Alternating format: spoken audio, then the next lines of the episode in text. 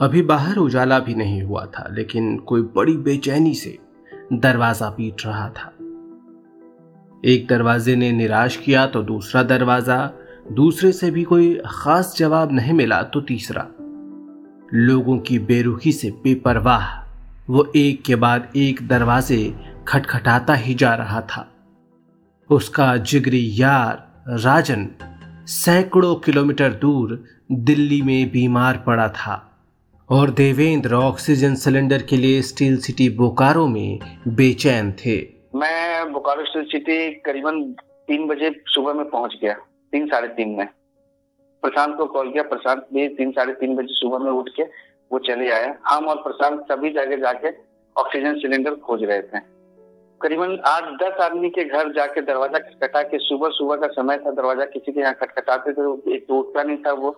दूसरा कोई उठ के भी बाहर आता था जब उसको बोलते थे ऑक्सीजन के लिए तो वो अजीब तरीके से देखता था। उधर राजन का पचहत्तर फ़ीसदी फेफड़ा इन्फेक्टेड था और ऑक्सीजन लेवल गिरकर अस्सी पिचासी तक पहुँच चुका था।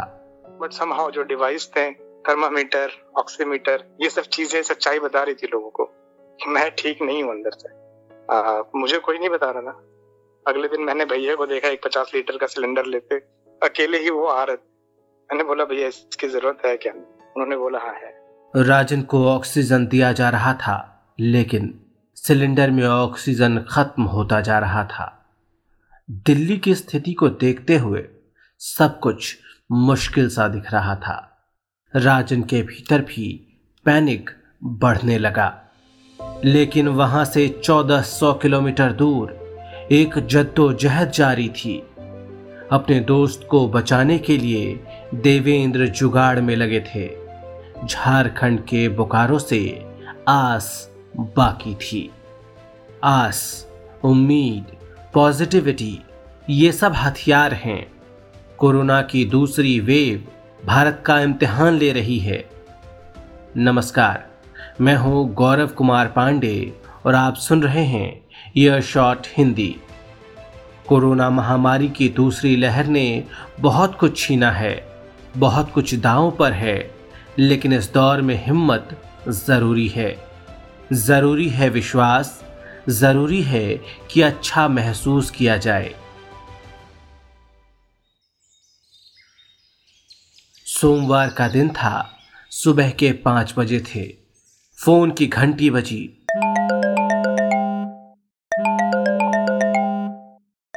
अलसाए से आधी नींद में ही देवेंद्र ने फ़ोन उठाया और भारी आवाज़ में कहा हेलो। दूसरी तरफ़ से आवाज़ आई। संजीव सुमन नहीं रहा। संजीव सुमन नहीं रहा। देवेंद्र काफ़ी करीब से संजीव सुमन को जानते थे दोस्त थे क्योंकि संजीव सुमन राजन के कॉलेज का दोस्त था और ये याराना लगभग सत्रह अठारह साल पुराना था। देवेंद्र को सुबह सुबह आई इस खबर पर यकीन नहीं हुआ।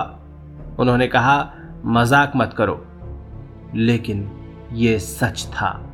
सदमे से सकपकाए हुए उन्होंने उसी वक्त राजन को फ़ोन घुमा दिया। राजन और संजीव सुमन सिर्फ़ दोस्त नहीं थे, पड़ोसी भी थे। और दोनों के परिवारों के बीच एक करीबी रिश्ता था। दोनों एक ही अपार्टमेंट में रहते।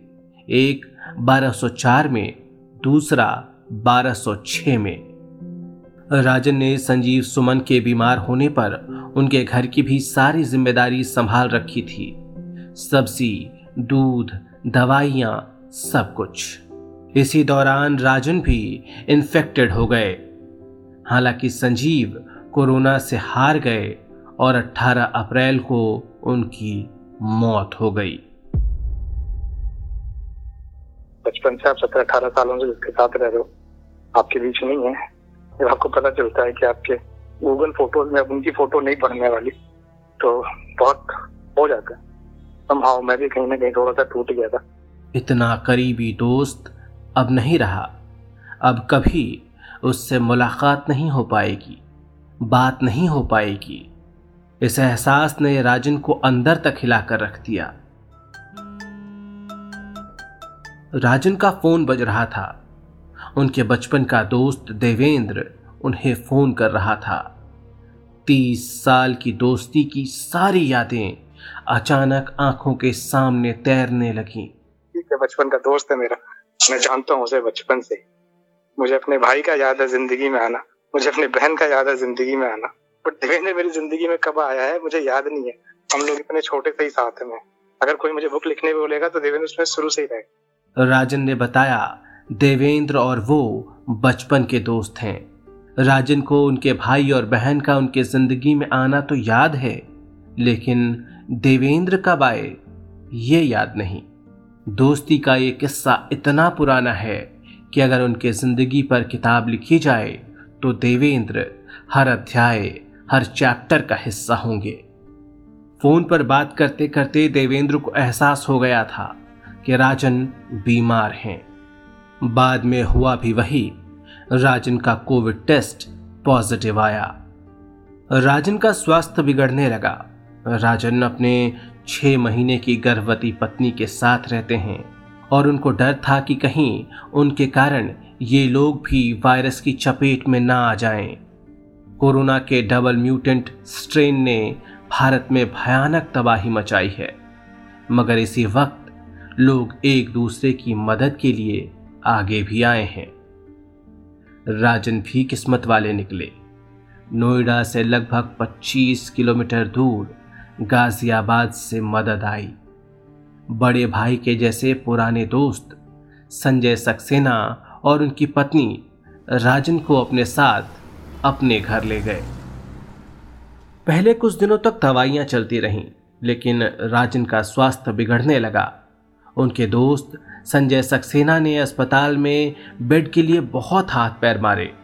खूब भाग दौड़ की, लेकिन कहीं भी बेड मिल नहीं पाया। दिल्ली में बेड मिलना बहुत मुश्किल है। अभी ऐसा सिचुएशन है, दिल्ली में भगवान से मुलाकात हो जाएगा बट हॉस्पिटल में बेड नहीं मिल पाएगा। देवेंद्र कहते हैं कि दिल्ली के अस्पतालों में बेड मिलना लगभग असंभव है। ढूँढने से यहाँ हो सकता है कि भगवान मिल जाए, लेकिन बेड नहीं मिलेगा। ऐसी परिस्थिति में एक ही काम हो सकता था, ऑक्सीजन सिलेंडर का इंतज़ाम किया जाए। आधी रात लगभग एक बजे देवेंद्र का फ़ोन बजा। उन्होंने देखा, गाजियाबाद से संजय सक्सेना का फ़ोन था। इतनी रात को किसी अनहोनी की आशंका से पहले तो दिल धक से बैठ गया। फिर देवेंद्र ने हिम्मत जुटा के फ़ोन उठाया।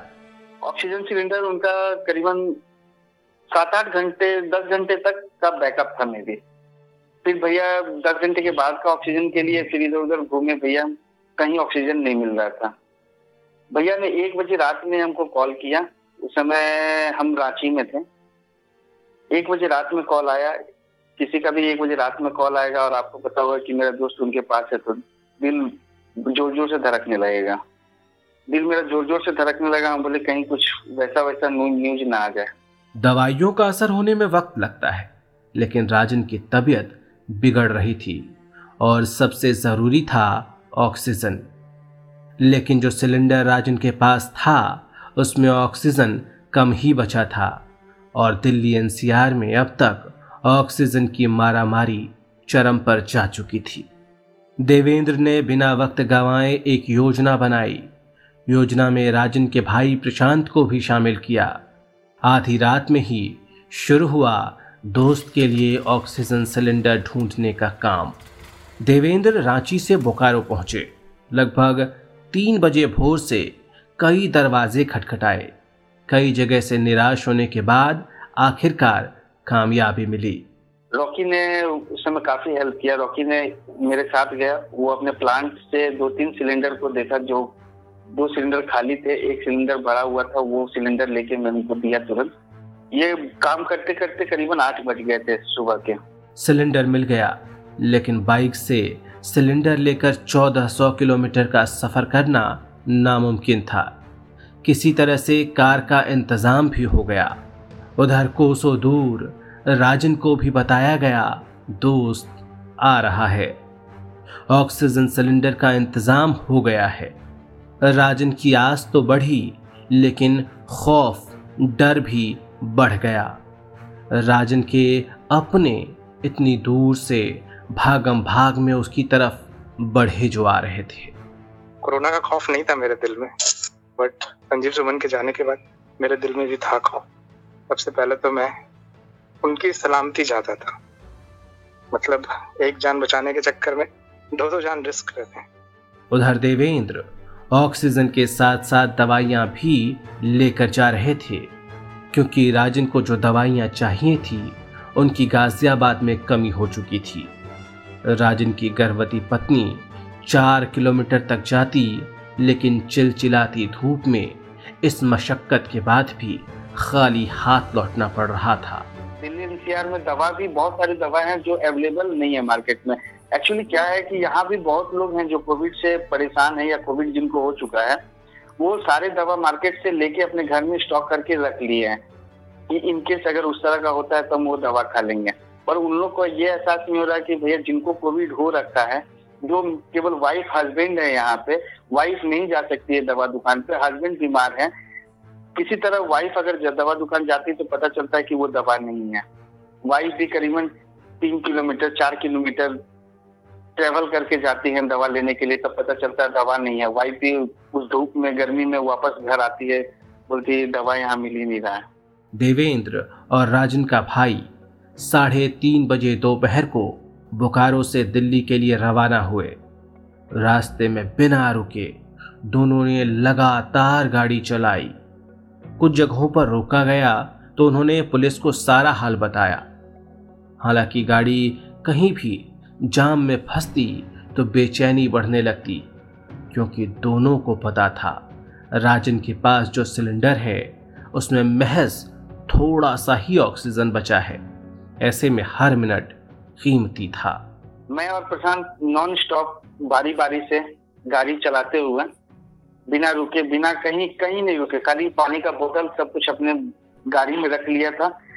केवल पानी पीते हुए हम लोग वहाँ से सीधे गाजियाबाद पहुँचे नौ बजे।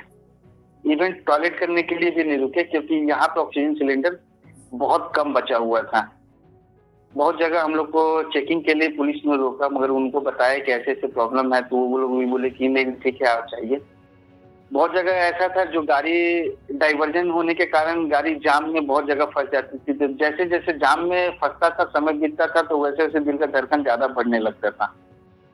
जाम समझिए कि पाँच मिनट का होता था तो लगता था कि हमारे पाँच घंटे वेस्ट हो गए यहाँ पे। जैसे तैसे वहाँ से जाम से निकला।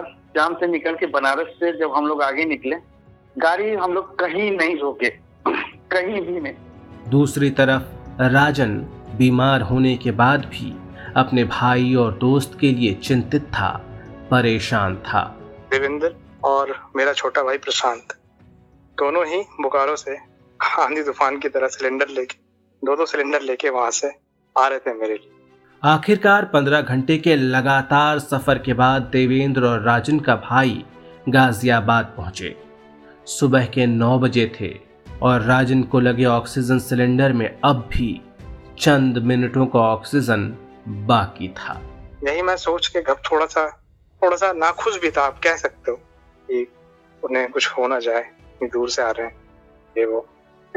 मगर जैसे ही मैंने उन्हें देखा ना, गेट पे, तौलिए में पूरे लिपटे हुए हाँ सर, बाल, हाथ, हर जगह सैनिटाइजर से वो नहाए हुए आके सिलेंडर लगाते हुए, और जब उन्होंने बोला ना राजन, भाई कुछ भी हो जाए, जाने नहीं देंगे तुम्हें चिंता मत कर भाई, बस कॉन्फिडेंस है। मेरी आँखों से आँसू रुकने का नाम नहीं ले रहे देवेंद्र की इन बातों ने राजन में नई जान फूंक दी। अब तो यार भी सामने था और ऑक्सीजन सिलेंडर भी पहुँच चुका था। छोटा भाई राजन के पैर छूने लगा लेकिन राजन ने उसे पास आने से रोका। राजन खुश थे, लेकिन अपने भाई को दूर रखने से दुखी भी थे और दोस्त को गले न लगा पाने की तकलीफ़ भी थी। लेकिन देवेंद्र, अपने भाई, लोकल गार्जियन सक्सेना जी और पत्नी, सबके साथ ने राजन को ताकत दी। अब वो कमज़ोर ज़रूर हैं लेकिन उन्होंने कोरोना को हरा दिया। उनकी रिपोर्ट नेगेटिव आने के बाद ही देवेंद्र गाजियाबाद से वापस झारखंड गए। कोरोना महामारी के इस दौर में ज़रूरी है कि आप भी सकारात्मकता बनाए रखिए और सुनते रहिए ईयर शॉट। नमस्कार।